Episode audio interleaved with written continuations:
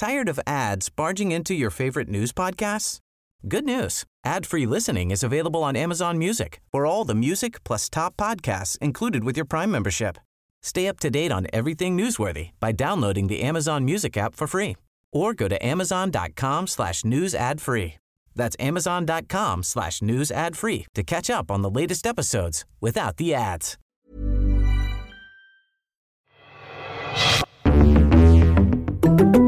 Welcome to Deconstructed. I'm Ryan Grim. Now, the decade from 2010 to 2020 saw more people surge into the streets to engage in mass protests than any decade in human history. And I suspect that stat remains true even if you adjust it for the growing size of the population. There were so many, it's hard to remember them all, from the Arab Spring in 2011 to mass protests in Brazil and Chile, to the Maidan in Ukraine, Occupy Wall Street, the Umbrella Movement in Hong Kong, the Candlelight Movement in Korea, Gezi Park in Turkey, the George Floyd protests in the United States, and if we want to keep going, the recent mass protests in Israel against the takeover of the judiciary. But if we look back on them with a clear eye, something terrifying starts to come into focus. In many of those cases, at best, things remained basically the same afterwards. In others, the result was the precise opposite of what protesters originally wanted. Vincent Bevins, a veteran foreign correspondent, has written a new book called If We Burn The Mass Protest Decade and the Missing Revolution. I thought his last book, The Jakarta Method, published in 2020, was a true masterpiece, and so there was no chance I was going to miss whatever he wrote next. And in my opinion, If We Burn is just as good, if not even better, but it's a much different book. And in many ways, it's a difficult one because it asks uncomfortable questions about the movements that have been the real heroes of our era. And it asks those questions sympathetically to those who were most involved in all of those mass protest movements. The book is also uncomfortable in the way it forces us to look closely at the Maidan uprising in Ukraine and the ability of the far right to co opt it, the details of which take on a new tragic hue amidst this ongoing war. But if we don't have these uncomfortable conversations, we'll all be stuck in the same doom loop of outrage, protest, and reaction. So I'm excited to be joined today by the author of the new book, If We Burn, Vincent Bevins. Vincent, welcome to Deconstructed. Thank you so much for having me. And so let's start with the free fare movement in Brazil. And first, the question of how you actually wound up down there in the first place. You say you kind of accidentally became a journalist, which is. Right the same way it happened to me. So I, w- I was intrigued to to read that line. So, uh, how did you stumble your way into this terrible profession? Yeah, I didn't study journalism. I thought that I was going to do something in academia. I was in Venezuela in 2007, thinking I was going to go back to grad school, and I sort of fell into local English language journalism in Caracas because it was the only way that I could find to pay for food and rent while I was living out there. And I just kind of stuck in it. Um, I ended up going back to London or going moving to London after Venezuela in 2008 and then got a internship at the Financial Times, which was the, the paper in, uh, that sent me to Sao Paulo in, in 2010. And when I went out to Sao Paulo uh, in 2010, the story was a very different one than the one that I ended up covering. It was about the rise of a new economic powerhouse in South America. It was about shifts in global relations. It was about Lula's government sort of unquestionably having achieved popularity and economic growth. And, and then as I got there, things start to fall apart, really in 2013 with this, uh, the eruption of this mass protest that becomes the, the main narrative of the book. And you start the book drawing a line back to Students for a Democratic Society through kind of Seattle and the anti-globalization movement, or what they like to call the alter globalization movement, and then through to the the way that that ethos, that kind of anarchist fueled horizontal ethos, fueled the rest of these protests throughout the 2010s. Can you set that up a little bit for people? Yeah, absolutely, especially as it relates to the free fare movement. Yeah. Which was a group in Brazil formed in 2005, dedicated ultimately to the full decommodification of public transportation. So their goal in the long term was to ask the government to make all transportation free. But they were a group of leftists and anarchists that arose out of the anti globalization or alter globalization movement. A lot of them had worked for Indymedia Brazil. They had really, uh, their uh, ideological and organizational antecedents were in the global explosions around the Seattle protest in 1999. And this group, not only the Free Fare movement, but a lot of the associated uh, organizations linked through me- Indymedia or uh, Sympathy for the Zapatistas back in the late 90s and early 2000s, had a particular organizational and philosophical ethos, and an approach to political change and to responses to perceived political injustice that was very, very different than what we would have seen in the first half of the 20th century. It was one that was based on a uh, rejection of the legacy of the Soviet Union, which started really in the, um, as you as you mentioned, uh, with Students for Democratic Society in the United States, especially in the 1960s. These were a set of philosophical uh, and moral approaches to political change, which really became hegemonic, I think, by the 2010s, and, and they came to uh, appear to be the natural, if not the only way to respond to injustice. Um, and this was uh, the natural response uh, was the mass protest, getting as many people as you could uh, into the streets in a way which was horizontally organized, uh, digitally coordinated, um, apparently leaderless. And you know these are all things that we took for granted as as not, if if not morally privileged than at least the way these things were going to go in the 2010s. But I think you can only really get to that point by looking at the long organizational and intellectual history of movements like the Free Fare movement and the the transformation of ideas, especially in the English speaking North America, from let's say 1965 to 1999, and then into the 2010s. I saw my young self in in a lot of these because I, you know, my I, my politics were forged in the 1990s mm-hmm. because that's when I was in basically in college, young young man at the time, and there was this very robust kind of rejection of communism after the fall of the Soviet Union and the the rise of in some corners, you know, explicit anarchism, but elsewhere, like you write, just horizontalism and the you know hostility to to hierarchy. And I was at those Washington. You talk about a something in 2020 down in Brazil. I was at A16 in in Washington D.C., which was the follow up to the the Seattle protests. And there, like you said, no leaders, kind of nobody speaks for anybody, a giant umbrella coalition, everybody's equal, and they're just going to mass in the streets and take on take on power and express their outrage. In the US that kind of got shut down by by 9/11 and it transformed into an anti-war movement which was also unsuccessful obviously because the war happened. But you then see that and I hesitate to call it an ideology because it's it's a tactic, mm-hmm. but it also is its own ideology. It's the means are supposed to be the ends. You know, you're you're building the revolution as as you go, and so you have this free fare movement in in Brazil. Let's stick with them for a second. So by 2013, you've got Dilma Rousseff in in power. You were kind of in the jungle right when this breaks out, and then you you come back to Sao Paulo, a very tiny group of people is launching a campaign against a 20 cent increase in bus fare. I mean, I think you're right that the, there's not an ideology necessarily to this set of tactics and, and philosophies, but this group does have an ideology. They're, they're, they're explicitly and fully committed to horizontalism as an organizing principle. And they do what they've basically been doing since 2005, which is that every time the government is going to raise the price of uh, transportation, they organize protests, hoping that this will cause enough of a mess for the government that the government will be forced to back down. Now, this did happen. This had worked a couple times previously in Brazil. They had learned from other ways that sparking a mass revolt in Brazil, getting more people to join in, in, a, in you know, in a apparently horizontal, leaderless, and structureless way, had forced the government to back down. So I come back to my place in downtown Sao Paulo in June 2013, and I attend what I think is the fourth of the protests that they've organized in that month with the uh, attempt to do exactly that. But things change and take a quite strange direction, um, not only for the group, but for the media and the government. Because after the first three protests that they have staged, inviting punks and anybody who else they can to shut down streets, uh, and then which end in fights with cops, by the day of the fourth protest, which is on June 13th, 2013, the media, you know, respectable, mainstream, you know, somehow slightly center left, but also center right media, are, have had enough of this. They call upon the military police, uh, and Brazil's police are military police, which is the legacy of the US backed dictatorship. They call on these cops to crack down on this movement. We've had enough of this. But what happens on June 13th, 2013, and you see this happen across the mass decade, is that the cops do their job so well, they do specifically what they're trained to do, that it shocks society. The crackdown that is asked for by the Brazilian ruling class and by major mainstream media hits people like me. It hits journalists, it hits regular middle class white Brazilians that are seen as not the type of people that are supposed to be repressed in Brazil. And this shocks the very media that had called for the protest earlier that day. And over the next few days, you get a real shift in coverage of what is supposed to be happening, what is happening on the streets.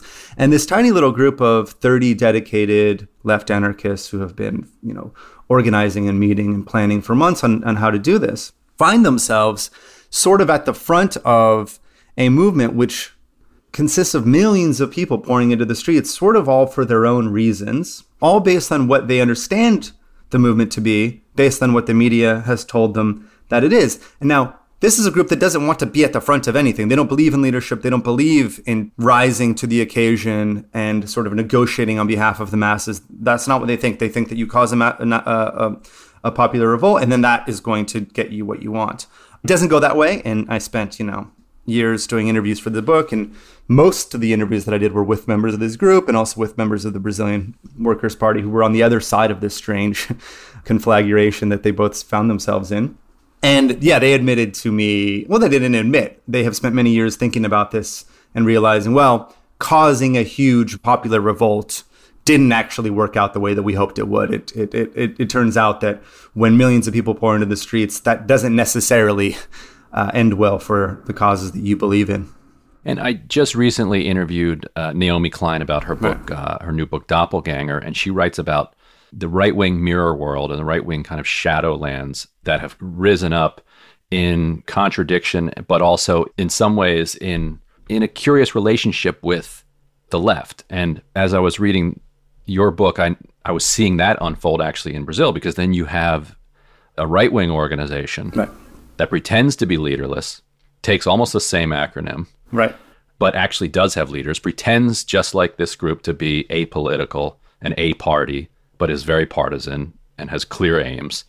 And spoiler, like we wind up with Bolsonaro. And those guys in power, yeah, in office in, uh, with him. Yeah. Let's leave that hanging for now and, and jump over to the Arab Spring, right? Where you had very similar dynamics, and in Turkey, uh, as you reported, there was even a call and response between the protesters in Turkey and the protesters in in Brazil, you know, all supporting each other.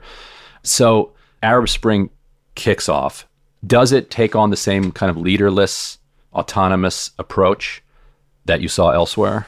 Yes, and I would say that the distinction is that in the uprisings in North Africa and uh, uh, the Arab world, the movements tend to be horizontal rather than horizontalist. And this is a sort of slightly annoyingly theoretical distinction, but often what you got in places like Egypt was de facto horizontality, not because the main actors or a huge amount of people in the streets believed ideologically in the rejection of hierarchy and leadership like the free fare movement did in Brazil, but that civil society had been so crushed by decades of dictatorship, there's just there was just only inchoate and half-formed organizations. Um, the organization which was strongest and most real in Egypt, for example, was probably the Muslim Brotherhood, but that was not who we in the international press chose to believe was really at the front of what was going on in, in the square. We looked to a lot of, uh, in Tahrir Square, we looked to a lot of elements which were de facto horizontal and and told ourselves that that was a good thing by necessity because it meant that of course they would be pushing history in the right direction now tunisia is an interesting one because tunisia the first revolution which really inspires egypt and the rest of them there are tightly organized and disciplined organizations which play a big role in actually getting getting that movement over the line and getting getting the protests from the distant city of Sidi Bouzid to the capital of Tunis, a Marxist-Leninist party that had long celebrated Enver Hoxha's Albania was was important in the very beginning. A very large union with radicals in the middle in the mid levels of the of the uh, organization were really important in getting things over the line. Civil society organizations were important in getting things over the line. But in a case like Egypt, you did see horizontality rather than horizontalism, and I think that did really end up um, having a lot to do with the final result. And you see over and over in, in every case that you write about organization kind of defeating non organization. And so, after uh, remarkably, uh, the street protests lead to Mubarak being overthrown, with the army basically stepping in and pushing him aside with millions of people mm-hmm. in the street. The only actual organized force at that point is the Muslim and the army itself. And the army itself, of course, which will become relevant in a moment. right. So, in the coming elections, the left is split between two different candidates, both of se- both of whom seem, you know, like pretty good options. And because they're split, Muslim Brotherhood uh, makes it into the runoff with basically an army, you know, establishment-backed candidate, uh, with the left splitting something like forty or fifty percent, maybe forty percent of the vote. Yeah. Uh, and so they have nobody. The streets outside of the Muslim Brotherhood have nobody in the runoff. People rally behind the Muslim Brotherhood, mm-hmm. but things quickly go south. And again, you see the sh- the mirror world. Mm-hmm. Uh, yep. You see the military adopting the precise same characteristics and same tactics. So, talk a little bit about how the new protest movement surges against the Muslim Brotherhood. Yeah, no. So this is one. Yeah, uh, this is. I think. I think that's quite um, interesting reading of it, especially in, in relationship to to Naomi Klein's new book, because these you do get in both uh, Egypt in, at this moment that you're discussing, and then in Brazil two years later, the kind of like trick mirror uh, appropriation of the original revolutionary energies and what everybody believes to be popular grassroots um, youth-led digital revolution to carry out precisely the opposite of what the original organizers were were aiming for. So what you do is after you get Morsi elected, as you say, the two quote unquote progressive two, you know, the two candidates that could have been said to represent the uh, dreams of the secular and progressive revolutionaries. They get more votes than they would have if combined. They would have gotten enough votes to get into the second round, but they weren't combined. They had, you know, they weren't organized enough to sort of plan this kind of stuff. This was their first. This was the first probably legitimate election in Egyptian history. That's thrown together very quickly. So Morsi's in power, and you get a new group called Tamarod or Rebellion. I'm not going to try to pronounce the, the Arabic, which is collecting signatures to call for the resignation of Morsi. Now, again, this is presented to people, and many people believe that it is a grassroots youth led revolutionary response to a bad government. A lot of people sign this petition. And many authentic revolutionaries are involved. Yes. Like genuinely and earnestly. Yep. Some of the people that are at the front of it were involved in 2011. And then a lot of the people that were on the streets and risked their lives and fought to overthrow Mubarak get involved in what is the a new protest movement, which is which starts to arise in uh, June 2013, like coincidentally the same month as the events in, in Brazil. But then these protests, rather than facing down with the police, rather than ending in bouts of raucous contention with existing elites, they're supported by the elites. They take place, and it's more like a parade. It's more like a big nationalist ritual. It's more like everybody's supporting this, except for the Muslim Brotherhood and uh, President Morsi himself. After this demonstration, which ends up being larger than the ones in 2011, Immediately, there's just a military coup. There's a military coup. Sisi takes over. It turns out that a lot of this had been organized behind the scenes, and it turns out that Gulf monarchies had been funding this Tamarod rebellion petition drive with the goal of installing a regime in Egypt that would be amenable to Saudi led hegemony in the Arab world. And, and this is exactly what happens. And this is basically where we are still in Egypt. 10 years later, the Sisi coup takes place cracks down in a much more I don't want to say confident because it seems like Sisi never really understands exactly what the revolution was or how to maintain his grip on power, but he he is unabashed and unashamed about simply cracking down and crushing any revolutionary contention. There is a horrifying massacre of supporters of the Muslim Brotherhood, which happens right after he takes power. And then, you know, it's like, no, no more of that. I've seized power. I'm going to be a worse dictator than the last person, and I'm just not going to put up with any any opposition to this this this regime. And as you said, there was this clever trick. There was this mirror world version of 2011 because I mean I think uh, hopefully some young, people pick up this book, but it's hard to remember now, even though I remember it. But it's hard, probably hard to imagine for young people that back in 2010, 2011, 2012, 2013, the idea was that anything that the internet caused to happen was necessarily a good thing. like anything, anything that was digitally organized, anything that was Yes. based on a viral Yeah. post was going to be pushing history towards its, you know, final glorious conclusion. And so, yeah, th- there was this pose. Well, yeah, we're doing um, grassroots digital organizing against this new bad, you know, because of course Morsi was making all kinds of mistakes. He was in many ways, um, there was all kinds of things to be upset with Morsi about, but it, it was not what it appeared to be. Mm-hmm. And you also, I think, very usefully bring Libya into the question and help me to understand how tyrants and presidents started to understand how they needed to respond to protest movements and, and how they needed to think about protest movements. Yeah. All of them being influenced by Vladimir Putin, who would, Right. it seems like he was calling all of them every time that there was Right, a protest. right, He would call them and say, look, this is the U.S. The U.S. is doing this to you. This is orchestrated. Uh, They're going to throw you out in a coup right. uh, and sometimes he was correct. And so, and so in Libya, you have kind of a sectarian uprising that you know rolls off of the the Arab Spring. That, as you point out in the book, Gaddafi would have been easily able to kind of suppress as he had for decades. He had just recently given up his kind of weapons of mass destruction and kind of normalized, started to normalize relationship uh, with the West, uh, which you know, side note is another lesson that people learned, which is don't give up weapons of mass destruction because then within a year you're dying. So instead of what would have happened, which is just these protests get, you know, this uprising, this sectarian uprising gets suppressed. Right. The French come in, NATO comes in, the U.S. comes in, launches a no-fly zone. Which means lots of flying. Yeah. turns out it means lots, as you point out, means lots of flying and lots of bombing. yeah. Yeah. How does Libya then influence how future and current leaders at the time think about protest movements? Libya is a big lesson, both for the original revolutionaries uh, in the so called Arab Spring and for lots of others, leaders around the world, especially Vladimir Putin. Because what happens, and I mean, we should be very clear that lots of people in Libya had good reasons to be upset with Gaddafi. There were uh, legitimate sources for the protests that began against him. But what essentially you get is a NATO regime change operation. What you get is NATO bombing the country until Gaddafi is overthrown, horrifyingly murdered on the internet for, for everyone to see. Sodomized with a knife or a bayonet or something like with the video uploaded to everyone. This is one of the moments when we started to see what the internet could really be, or maybe truly really is, at least when, if it's dominated by the particular tech companies that now dominate it. Um, you know, Hillary Clinton saying, uh, laughing and saying, you know, uh, we came, we saw, he died.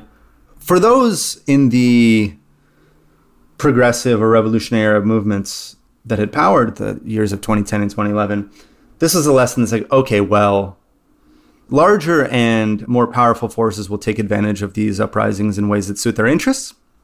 Uh, this was also especially true in Bahrain when Saudi Arabia and the rest of the GCC simply invaded to crush a, a movement that had very real reasons to be upset with their government. But people like Putin say, oh, okay, the US is not accepting the post Cold War global order that we believed that we could exist within. I'm not a, a Moscow expert, but reporting behind the scenes indicates that it was the NATO regime change operation in Libya that led Vladimir Putin to decide to come back to the presidency. Uh, he was doing this the switch off back and forth with Medvedev at the time. And other leaders around the world, other authoritarians, would be authoritarians, perhaps in Syria, come to the conclusion that, you know, just don't put up with protests. Like, you have to either crush them or I'm going to end up sodomized on YouTube for the whole world to see. And this is a horrifying lesson for both those who believed in the uh, apparently spontaneous mass uprising and for those living under all of the other leaders around the world that were learning their own lessons from it. At the same time, you then have Turkey sees the Gezi Park uprising, mass protests, as you could call it, and it follows a similar trajectory. Small, kind of an obscure, kind of not in my backyard issue kicks the thing off. I think they were going to like chop down some trees in the park. It was a very small park, which was never never that beloved by the people of Istanbul, but there was a small group of environmentalist activists that were trying to defend this park. Yeah. So they stood in front of the bulldozers. Then a bunch of people fell down the steps, getting kind of pushed. Yeah, there's a police crackdown, which which shocks the country, at least the that, the part of the country that is watching this unfold on social media, and you get an explosion of, of sympathy, especially from the middle class and more secular uh, elements of uh, Istanbul society.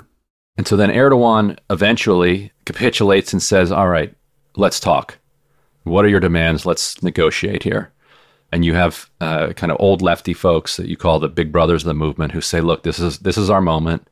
Like you have to negotiate while you're still in the streets. Mm-hmm. If you agree to negotiate and everybody goes home, then they're just going to walk away from you. Mm-hmm. We have to seize this opportunity. The younger people in the park say, "Who do you think you are? Right. You don't represent us." You don't represent us. That's the slogan of the decade. Yeah. And so basically, nobody goes. Talk about how Gezi Park kind of unfolds from there. Yeah. So then, of course, so then ends up Erdogan chooses his own set of representatives. And they were too fake, right? And then he picked a new bunch. Right. There was some. There was actors. Then he picked a new bunch. But this was a fundamental problem because I mean, in many many of these uh, mass protest events or uprisings, it had not been planned at all that this was really going to happen. I mean, they ha- they hoped at best to maybe stop this park from being destroyed or to make their point that they wanted to keep some public spaces in, in central Istanbul. But now, and this is I think a real theme of the book, is you get perhaps not in Turkey because I don't think they were in a position to overthrow Erdogan.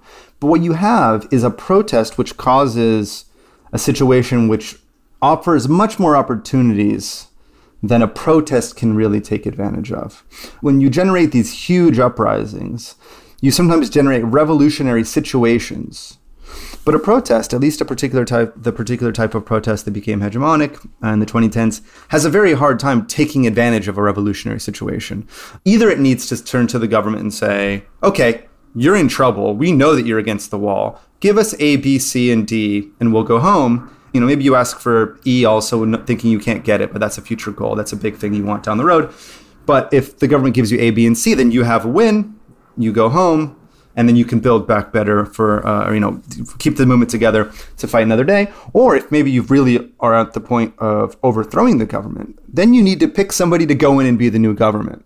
And when you have essentially hundreds of thousands of millions of people in the streets, all for their own reasons, which might even vary from morning to night from one day to the next, it's very difficult to either choose what to negotiate over or to take over the, the, the, government when the guy in power flees. And so, what's going on with unions right now in the US is a good uh, example of how this actually works because when a union says we're going on strike, but we'll go back to work if ABC, that has to be a credible promise, right? And millions of people in the streets can't credibly promise to Erdogan we'll go home and be happy if we get ABC. Because, you know, maybe the big brothers did get to go sit down with Erdogan and maybe they do extract some great things that are really going to be good for progressive secular elements in Istanbul, in, in Turkey. But they have no, there's no way that they can promise to Erdogan that they're going to go back to the square and anybody's going to go home. All of the kids just might say, screw you, we're going to stay here until, and then come up with their own E, F, G, and H. And this is a dynamic which you can understand why it wasn't planned for. You can understand why this particular set of opportunities was not one that the protest organizers did, did not prepare for. But because they didn't expect that many people to join, they didn't expect the crackdown that was going to go viral and, and send millions of people onto the streets. But the inability to deal with that unique and time limited opportunity, I think, is a source of great tragedy in what I call the, the mass protest decade. And so Erdogan just gets fed up, clears it, sends his goons, and just clears the park. He's like, fine, fine, go home, get out. And then what? What are you going to do? You you're going to try to organize another apparently spontaneous outpouring of people to do the exact same thing. This is a problem that they had in, in Egypt. You know, every time that the government led by the military in the in the period between 2011 and the election of Morsi, every time the government did something that was a reason to be quite upset, they're like the only arrow in their quiver was like, well, let's try to do another Tahrir Square. Let's try to redo what happened in, in January 2011. And it's just very difficult to reproduce those conditions. You have to take advantage of them, or you have to have structures that can act in a permanent way upon the state or whatever other elites that you're trying to uh, influence or overthrow. Cool fact a crocodile can't stick out its tongue. Also, you can get health insurance for a month or just under a year in some states. United Healthcare short term insurance plans, underwritten by Golden Rule Insurance Company, offer flexible, budget friendly coverage for you. Learn more at uh1.com. Tired of ads barging into your favorite news podcasts? Good news ad free listening is available on Amazon Music for all the music plus top podcasts included with your Prime membership. Stay up to date on everything newsworthy by downloading the Amazon Music app for free or go to amazon.com slash news ad free. That's amazon.com slash news ad free to catch up on the latest episodes without the ads. After years of fine print contracts and getting ripped off by overpriced wireless providers, if we've learned anything, it's that there's always a catch. So when I heard that Mint Mobile wireless plans are $15 a month when you purchase a three month plan, I thought, what's the catch? But after talking to them, it all made sense. There isn't one. Mint Mobile's secret sauce is that they sell wireless service online. They cut out the cost of retail stores and pass those sweet savings directly to you. With Mint Mobile, you get great wireless service at a fraction of the cost of other providers. Say bye bye to your overpriced wireless plans, jaw dropping monthly bills, and unexpected overages. All plans come with unlimited talk and text, plus high speed data delivered on the nation's largest 5G network. To get this new customer offer and your new three month unlimited wireless plan for just 15 bucks a month, go to mintmobile.com slash deconstructed. That's mintmobile.com slash deconstructed. Cut your wireless bill to 15 bucks a month at mintmobile.com slash deconstructed. Additional taxes, fees, and restrictions apply. See Mint Mobile for details. So let's talk about the uprising in Ukraine for a bit. And can you set up for people who don't remember? Like, how did we get uh, to Maidan? Yeah, I mean, I think the most important thing to to establish right off the bat for people outside of the post-Soviet world is that after the fall of the USSR in 1989, Ukrainians got a horrible deal. I mean, Ukraine experienced what is it, 15 years or so of horrible political leadership, absolutely uh, atrocious economic decline. Regular Ukrainians had every reason to be upset with not just the particular government uh, that was in power in 2013, uh, Viktor Yanukovych, who was in the executive at the time, but just in general with the state of post Soviet affairs. Things were very, very bad. But what ends up acting as the spark for the Euromaidan uprising is an association agreement with the European Union. And this makes a lot more sense when put in the context of all of the other uh, events in the book. But that's not really, really what it is. What it is is the crackdown on the protesters that leads to an outpouring of support in the center of the capital of Ukraine. So you have an explosive combination of a lot of people who rightfully believe that their system has been sort of a joke for a long time. But also, half of the country have, have voted for this man. He won, you know, in the imperfect democracy that they had, he had won the election. And then there was the idea sort of dangled in front of at least some of the parts of Ukraine that we could maybe be more integrated into Europe. And this is something that really inspired a lot of people, but not everybody, because a lot of people believe this deal was not good. I mean, notably, I think only 37%, not 39%, I'm sorry, of Ukrainians in November 2013 actually really cared about, wanted this association agreement with the EU. But when there's the crackdown on the initial protests, there is uh, widening support for whatever it is that's happening in the capital, and then that question of whatever what what is happening in the in the capital, I think changes from week to week until you get into 2014. And then you have this moment where the trick mirror world presents itself in real time. You know, whereas in Brazil and Egypt, there was at least some kind of temporal gap. You've got the uprising, and then the kind of reverse mirror version of the uprising later. In the Maidan, you tell this amazing story about a group of kind of socialists and lefties who decide that they are going to put aside some of their earlier reservations about this and they're going to participate in this and they're going to form kind of a what they called it a hundreds which is sort of like a self-defense group. Right. And so they show up and it's the right sector. Yep. You can argue whether or not all of them are neo-nazis or just like white supremacists or like but these are like radical violent right, right. and calling themselves right sector goes both because they're on the right part mm-hmm. of the square but also that they are as far right as you can imagine like. And so they show up and they ask this guy all right we want to register our group. And he tells them come back two days later come back unarmed. And so take it from there. Yeah and then they they get threatened violently and said there's no leftists you know th- there's not going to be any of you leftists gay anarchist, Antifa, uh, losers, you know, you know, trash. In our militant self-defense groups.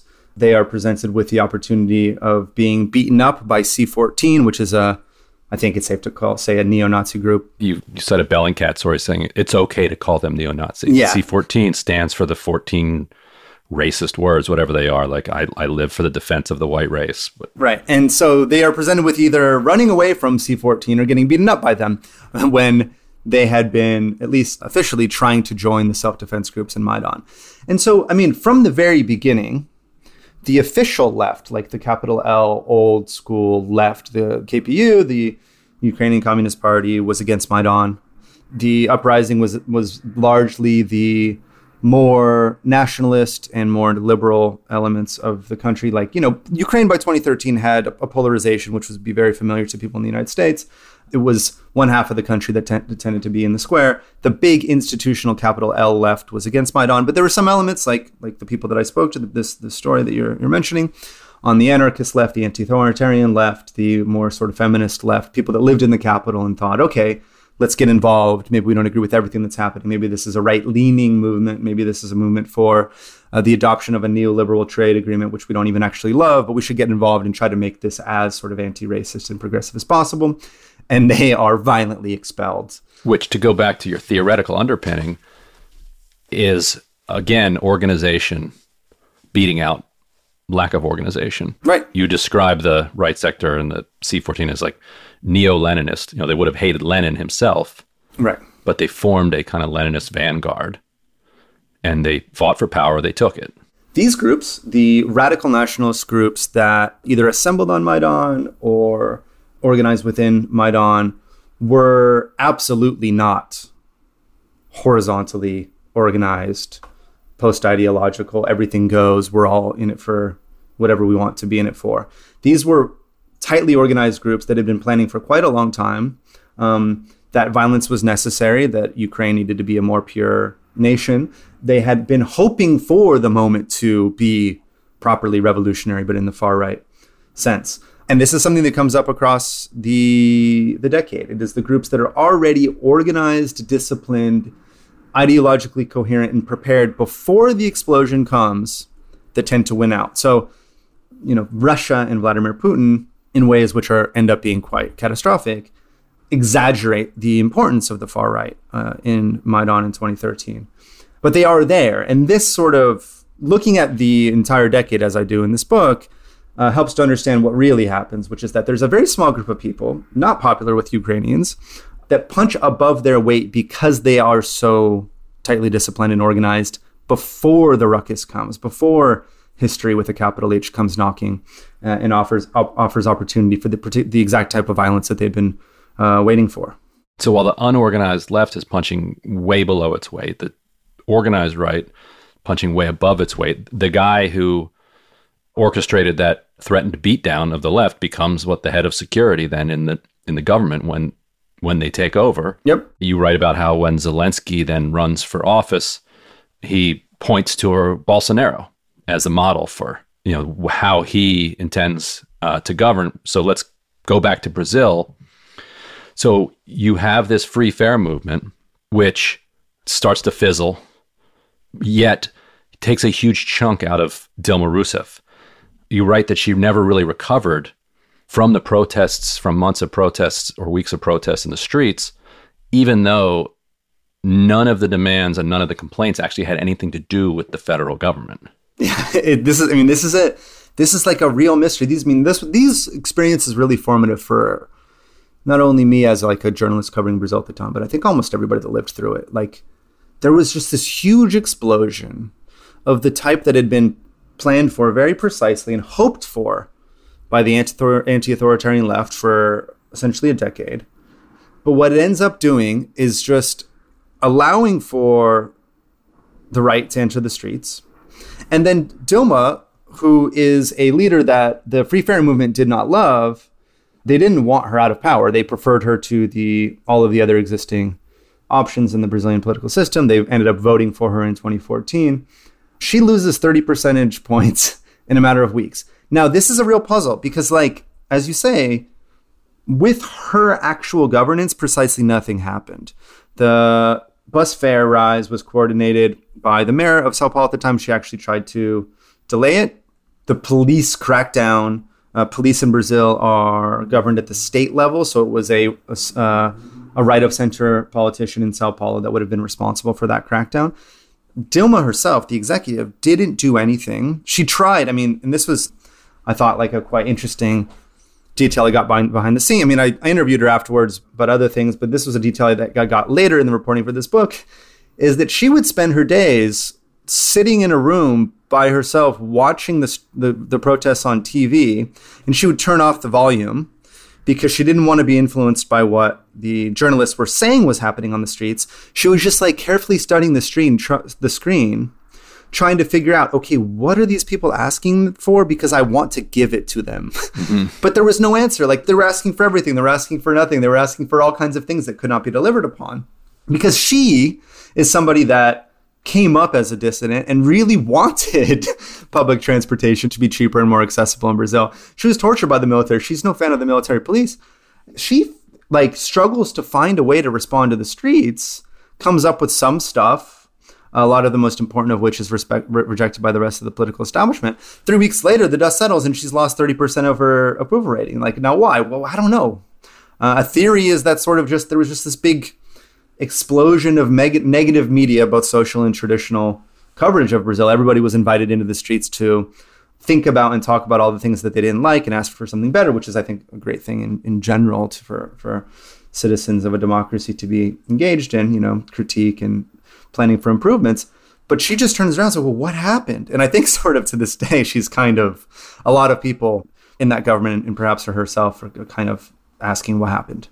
Yeah, and leaderlessness then gets taken to almost a satirical proportions uh, when a guy who says that he's part of Anonymous, you know, they're faded a little bit, but at the time they were a very big deal. There's a hacker collective, hacktivist collective. He does a anonymous looking video and says, "Here are the five demands." Like, if nobody's going to articulate demands, we're these are the five things that we want. Some of them are obscure, some of them are uncontroversial. None of them really, you know, hit at power structures, and zero of them go to anybody's material benefit or economics, mm-hmm. because they'd already won. I think at that point, the twenty cent increase had been rolled back. Yeah, they got the twenty cents, and, they, and the, the the free fare movement didn't know what to do with that. They didn't want to lead something new, so they just kind of went away. And so then you you found this guy, you interviewed him, right? And turns out you're like, how how did you guys arrive at these demands? He's like, there are, there are no guys. It was just me. Yeah. And found him on Facebook, basically. Yeah, I turned on my camera, put on a mask, and just put it on the internet. It wasn't that, no one else was stepping up to supply with the demands where everyone was stepping up to supply with the demands were mm-hmm. and for whatever reason this particular video you know maybe it hits the algorithm right maybe he like you know it's short and punchy but this one goes viral and this is one of the th- you know you see you know this is you know this is now is a more i think this is now more familiar to us you know 10 years later but just one guy points a camera at himself and then within days people are on the streets holding up the cinco causes the five causes or whatever that's all it is. It's just one video that comes to stand in for perhaps what the people want. And yeah, as you said, I found him and he's like, Yeah, I just made that up. I don't know. I just I thought it was good. It seemed reasonable. yeah. It seemed fine. It seemed good. Then Dilma wins re election. She ekes out a fourth term. In 2014, yeah, just barely. Yep. And instantly, uh, this copycat right wing group starts demanding her impeachment. Right. When did they formulate a crime? Like, was that after the demand for the impeachment? No, no, no. They were they were ready to impeach before she even took office. But I mean the specific crime. Like they eventually impeached her over this like bookkeeping issue that does not even appear to be a crime. Right. Did they come up with that right. way down the road? They picked that one. That was that was one that was accepted by a very notorious and very establishment politician in Congress who himself was on his way to jail. It looks like. Well, he was he was trying to make a deal. That's why he said he said I'm going to impeach you unless you save my hide. And Dilma said no. A lot of other Brazilian presidents probably would have made that deal. And then he started impeachment. Lots of groups had presented possible ways to impeach, and he grabbed this one. It seemed to have, have just enough of a thin legal basis to make it work. And then the protest movement, which, as you say, was born in the streets in June 2013 while the Movimento Passe Livre, the MPL, was becoming very popular and being seen as sort of the heroic young kids in front of the June 2013 movement, because that's what they were. I mean, heroic is a, is a value judgment, but they were the, the organizers. These free market libertarian right wing kids who had often either been funded by US libertarian groups or worked with the Koch brothers in the United States, they found the Movimento Brasil Livre, which is MBL. So MBL, MPL. To this day, like during the time that I worked on this book, I would say, oh, yeah, I'm doing a lot of interviews with the MPL. And then people would just hear MBL because that's now the group that became so much more famous. They succeeded at stealing the thunder of the original group of leftists and anarchists that always you know, rejected leadership and participation in the political establishment. So in Dilma, in Dilma Rousseff's second term, this group becomes one of the leading movements to organize protests for impeachment. Again, putting themselves forward as, oh, you know, we're young, we're digitally organized, we're a grassroots movement of the kids calling for a more free Brazil, when that the whole time they were very well supported by traditional economic elites in the US and indeed had formed in the specific way that they did because of support from the United States. And then they lock up Lula on basically trumped up charges. So they force mm-hmm. uh, one of the main characters of your book to be the presidential candidate. He loses by 10 points to a guy who'd been on the fringes for decades and who you write he dedicated his vote, his impeachment vote, to the army official who tortured Dilma, which you describe as this rupture right. in kind of Brazilian politics and Brazilian society. We've now seen a rollback of that. Right. But the original kind of movement then ends with Bolsonaro in office. Right. And the rainforest being savaged and the MPL kind of in tatters and in tears. Right. And getting blamed a lot. You write that a lot of people, and kind of I guess in the center left, how common was it to say this is all those 30 anarchists' fault? The claims ranged, and they ranged from the reasonable to the outlandish. You know, this is basically what Haddad says, the current minister of finance of Brazil. One of the politicians I interviewed in the book that, you know, these were good kids. They they wanted the right thing, but they they unleashed a beast that they couldn't control, and it got out of and it got out of, and the beast ended up devouring them, which is sort of what many of them say also. Not all of them. Mm-hmm. they to this day remain very uh, they aren't disciplined on uh, messaging. They have their own opinions. But then other other parts of the pt would say oh well these these people must have been agents of imperialism. Uh, these people must have been somehow wreckers. These people or these people were so these people started what became the coup. These are people responsible for the coup. And the original members yeah spent years of like just I, which is something that i encountered all across um, the 12 countries that I visited for this book, lived through years of trauma and self-doubt and sort of infighting like well what did we do wrong? What you know on on what particular on that particular day what if we turned left instead of instead of right? Like what was wrong with what we did? And so yeah they they were destroyed by this beast that they created but also sort of a, a huge part of the politi- Brazilian political establishment trying to throw them into the the dustbin of history and so to get to one of those uncomfortable questions, I want to quote your interview with Fernando Haddad, who was the, the presidential candidate who Lula had hoisted, and then he loses. He says, uh, after 1999, the, the year of those Seattle protests, uh, we saw the rise of a certain anti state left with a kind of neo anarchist charm, and that kept its distance from governments and any instantiation of political representation in general. At the end of the day, horizontalism is a reflection of individualism, and it made me wonder if how enamored I was of kind of anarchism and horizontalism at the time was actually just a mirror world version of the neoliberalism that had seeped so deeply into society at the time. Mm-hmm. Was I just so kind of marinated in that soup mm-hmm. That I didn't understand that I was just putting a different gloss on this like atomistic elevation of the individual over the community and over over the organization and over kind of a person rather than people.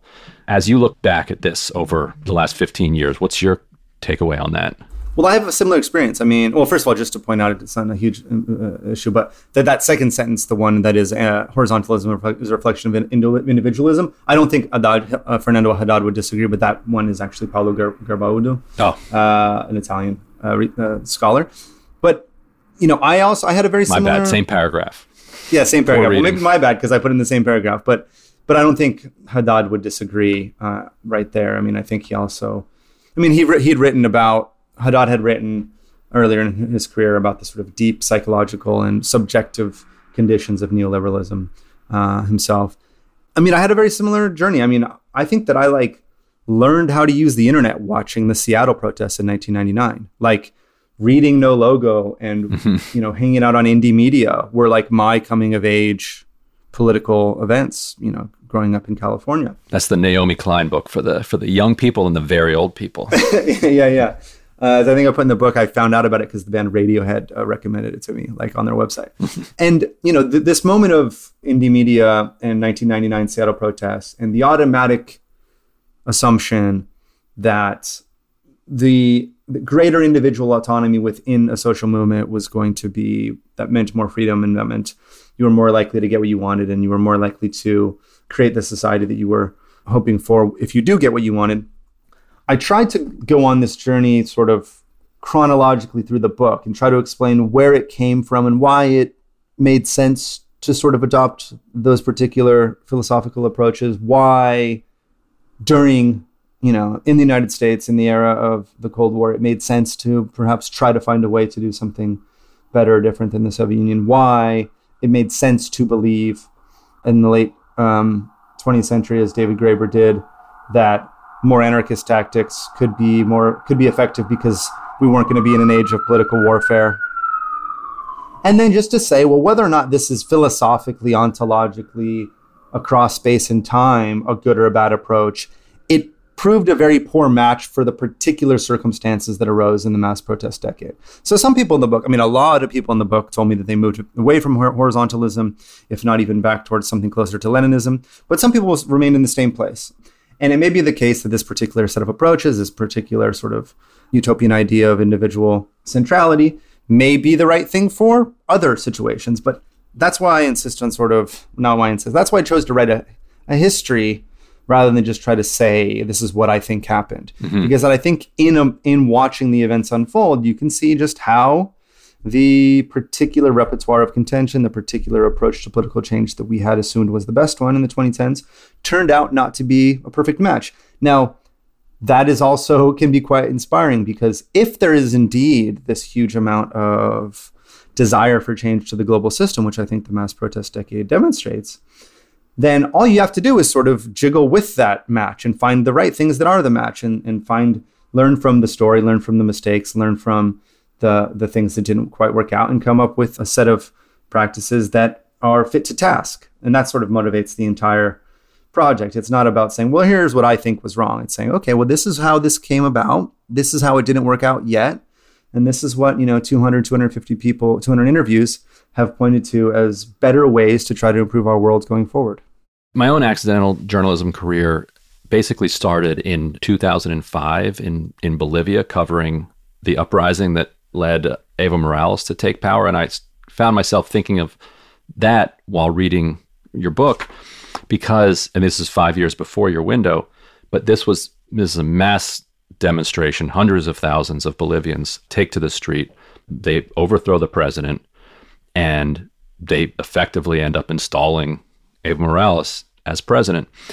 He oversaw some of the you know the most rapid and sustained you know uh, standard of living increases in the world in Bolivia over his terms, and his one of his deputies is still in power there even after a, a coup that ousted them for a year. A coup that took place after mass protests. Yes, exactly. Mass protests appear to have been orchestrated in, in collusion with the National Security Council out of the out of the U.S. And so, the difference there, the reason that I think that Mas and Morales and the Bolivians were able to succeed, and I'm curious for your take on this, they were deeply organized. Yep. They had mining unions. Yep. They had cocalero grower unions. They had leaders. They were disciplined and they had goals and they implemented and executed on them. And so there was no vacuum for anybody to fill. Exactly.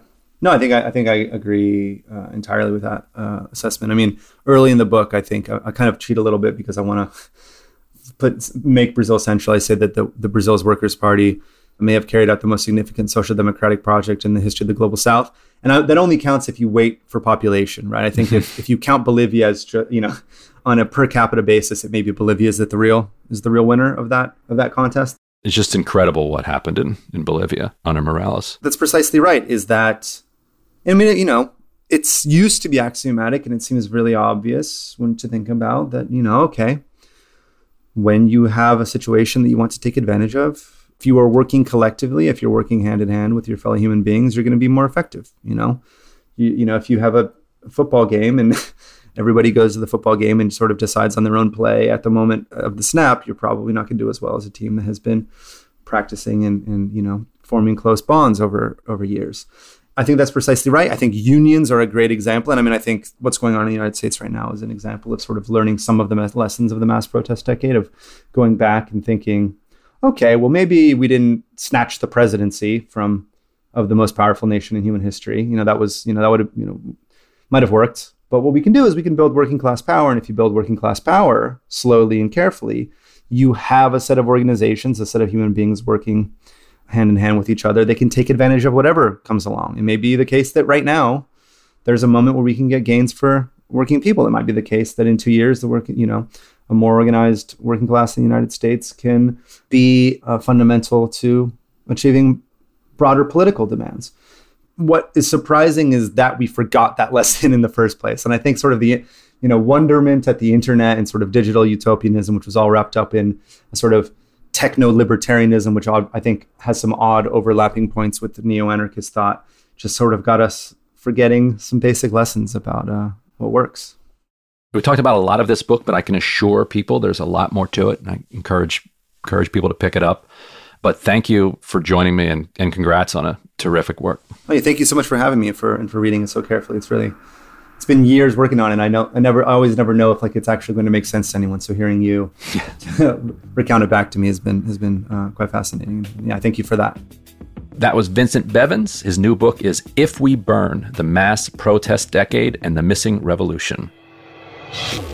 Deconstructed is a production of The Intercept. Our producer is Jose Olivares. Our supervising producer is Laura Flynn. The show is mixed by William Stanton. Leonardo Faierman transcribed this episode. Our theme music was composed by Bart Warshaw. Roger Hodge is The Intercept's editor in chief, and I'm Ryan Grim, DC bureau chief of The Intercept. If you'd like to support our work, go to theintercept.com/slash give. If you haven't already, please subscribe to the show so you can hear it every week, and please go and leave us a rating or review. It helps people find the show. If you want to give us additional feedback, email us at podcast at theintercept.com or at ryan.grim at theintercept.com. Put deconstructed in the subject line, otherwise, we might miss your message. Thanks so much, and I'll see you soon.